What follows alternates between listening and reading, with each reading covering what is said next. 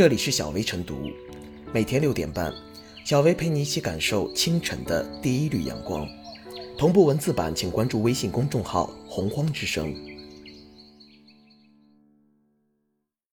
本期导言：近日，四川通江一名李姓教师在节日期间兼职送外卖一事，通过自媒体报道后引发网友热议。据媒体报道，在兼职外卖受到媒体关注、引发热议后，李老师已经辞去外卖员这一兼职。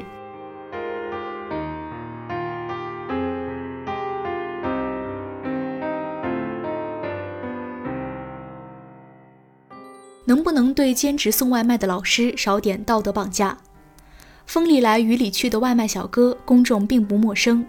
但老师兼职送外卖却鲜有听闻。此事引发关注当然很正常，但被人说三道四，就透露出某些不正常。李老师表示，兼职送外卖并不是愁于生计，而是自己身体不太好，血糖有点偏高，不想靠着药物来调节。做外卖员接单送单就全当是锻炼，顺便把血糖降下来，还可以到处转悠一下，增长见识，也增加些收入。毋庸讳言，老师兼职是个敏感话题，但李老师利用节假日兼职送外卖，既锻炼了身体，又增长见识，增加收入，可谓一举多得。且并未对他人和自己工作造成什么不利影响，没啥毛病。有网友却认为，教师的本职工作就是教学，如果天天想着如何增加收入，势必会影响教学。看似挺有道理的说法，却经不起推敲。教师的本职工作是教学，没错，但要做好教学，并不意味着就应该把节假日时间都投入到教学直接相关的事情上去。世事洞明皆学问，人情练达即文章。教书育人，并不只是书本知识的传递，更应该用师者的见识引领学生。某种意义上，利用节假日出去跑跑，或许有助于教师开拓眼界，走出封闭狭小的圈子，提升自身的教育境界。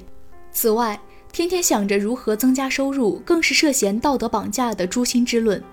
从事教书育人工作，教师当然有更高的道德要求，但并不意味着这就不能想着增加收入了。教师是一个教育者，但首先也是一个正常的人，只要合理合规的赚钱，有何不妥？值得一提的是，对老师的道德绑架并非个例，去年暑假就发生过一桩荒唐的家长举报老师事件。据媒体报道。一市级政务平台上出现这样的举报信息：一对教师双职工在暑假期间为自己的孩子辅导课业，一位家长得知后，遂以违反在职教师不准参与补课禁令为由，向当地教育部门举报，认为这对双职工暑假只辅导自己的子女，对其他人造成极大不公平。非裔老师兼职送外卖和胡搅蛮缠式举报，具体原因虽然不一样。但对老师道德绑架如出一辙，啼笑皆非之余，发人深思。如果在这种明显没问题的事情上都要指责非议老师，那老师岂不就动辄得咎？学高为师，身正为范，老师确实应该以更高的标准要求自己，但社会不能动辄对老师进行道德绑架。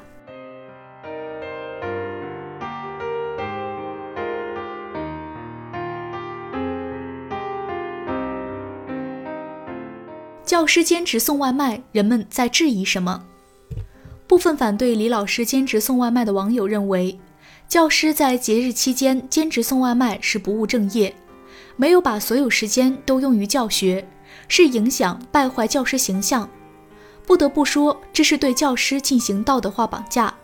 中小学教师能不能兼职，要看其兼职是否影响本职工作。与本职工作冲突，在节假日利用休息时间从事兼职，只要不影响本职工作，不与本职工作冲突，这是老师的合法权益。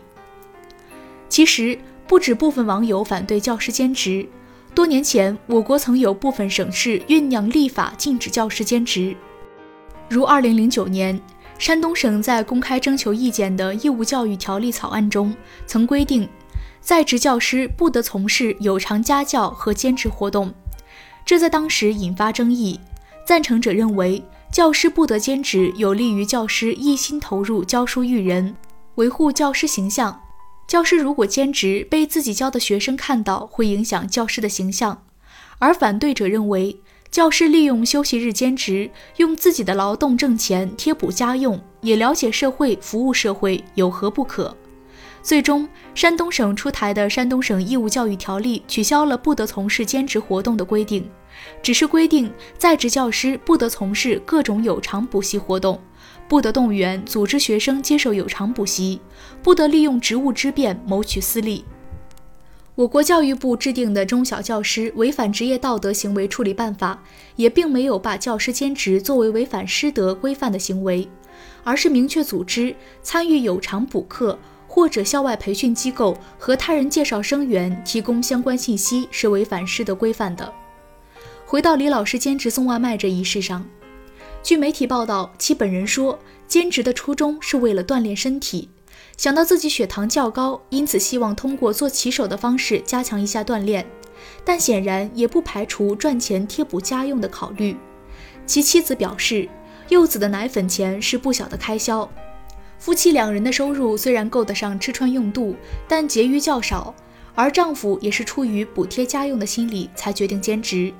而不管是锻炼身体，还是挣钱贴补家用，兼职本身并没有错。觉得教师兼职送外卖有失教师尊严，这不但是把师德泛化，而且也是将职业分为高低贵贱的陈旧观念。教师的业余时间如何安排，与其他职业一样，应该属于教师的自主权。当然，考虑到教师职业的特殊性，因此会有一些带有职业属性的特殊要求。就如我国公务员法明确规定，公务员不得领取兼职报酬一样，教师法规定，教师的平均工资水平应当不低于或者高于国家公务员的平均工资水平。但教师并不是公务员，而且我国一些地方还没有落实教师法，依法保障教师的待遇。为此，二零一八年一月发布的《全面深化新时代教师队伍建设改革的意见》提出，要明确教师的特别重要地位，凸显教师职业的公共属性，强化教师承担的国家使命和公共教育服务职责，确立公办中小学教师作为国家公职人员特殊的法律地位，明确中小学教师的权利和义务，强化保障和管理。这是从权责对等角度出发。理顺对教师的管理离开了待遇和权利的保障，只强化责任和道德化的要求，并不能建立高素质的教师队伍。